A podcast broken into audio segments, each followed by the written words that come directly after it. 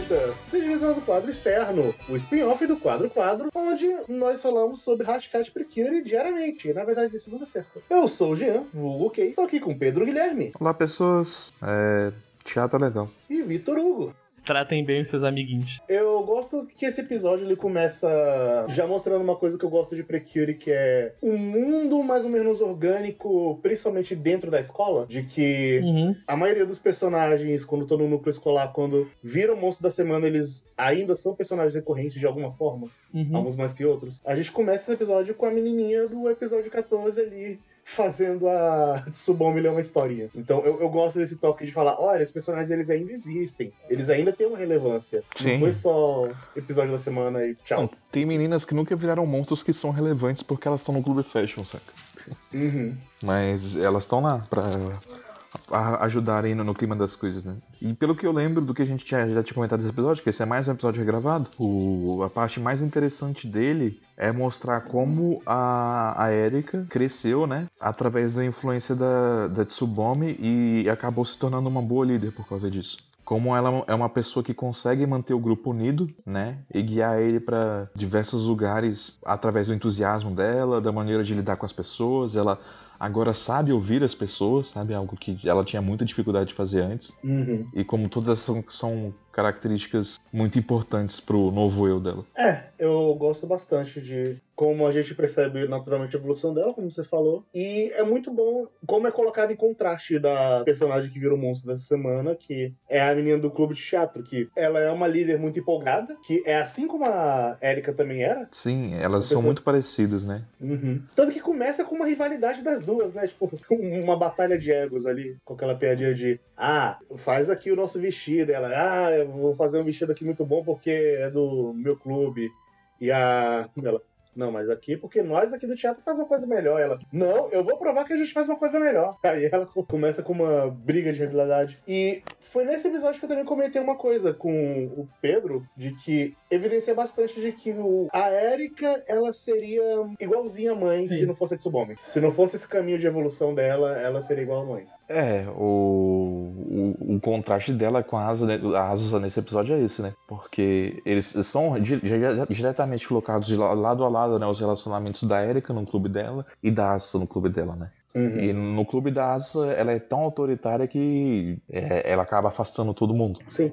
A que ninguém mais consegue se divertir com ela, sabe? Sim. A Erika antigamente não era autoritária, mas ela, quando estava muito empolgada, ela não conseguia ouvir os outros. Ela não prestava tanta atenção nos Sim. outros. Porque ela ficava muito presa na ideia dela. No que ela achava que era melhor e acabava uhum. não se ligando. É, ela não era autoritária, mas às vezes ela machucava as pessoas, né? Uhum. Então, tipo, ela não pensava. Ela machucava as pessoas porque ela realmente não conseguia enxergar tão bem Sim. algumas questões do. Suspeito eu que, que ela ia ser autoritária assim. Se.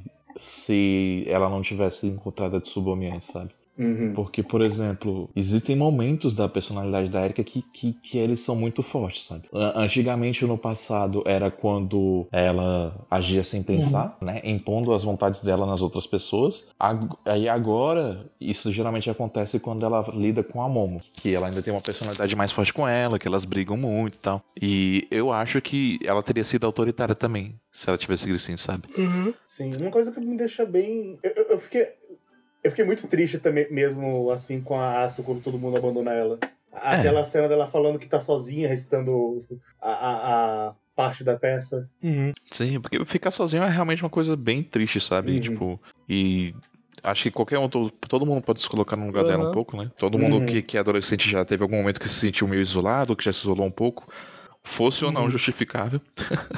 Sim. E também faz a gente pensar que seria muito triste, sabe? Se a Erika não tivesse encontrado a Tsubame, que talvez ela fosse essa pessoa sim. também. Sim, sim. Né, que possivelmente ia perder os amigos. aí. É, e outra coisa que bate bastante sobre a Erika nesse episódio é. Fica bem claro que a Erika ela realmente tem uma paixão pelo design, pelo vestido. Ela, ela quer ser uma estilista. Sim. Porque eu lembro que a gente tinha comentado em episódios anteriores de. Ah, será que ela quer seguir o caminho de moda? Como é que vai ser essa coisa tanto que é uma das questões da rivalidade que ela tinha com a irmã. E aqui é onde bate bastante de que ela tem uma paixão e ela adora o trabalho dela uhum. de estilista. É, ela se encontra realizada quando ela vê o pessoal usando o figurino dela. Sim. né? E fica aí um possível caminho pro futuro pra ela. E por fim, né, a, a Asa resolve os problemas dela com os amigos dela, ela admite seus próprios erros, né?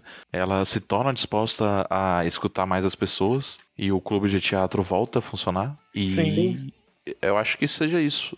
É um episódio sobre É. aprender a, a escutar os outros. Sim, e com boas piadinhas. Eu gosto muito do piada do Cobradia mandando. atacando, Aham. aí o monstro era o espelho, Sim. aí reflete o golpe, aí ah, refleti, refleti. Ah, nossa, eu só descrevi tudo de uma forma horrível.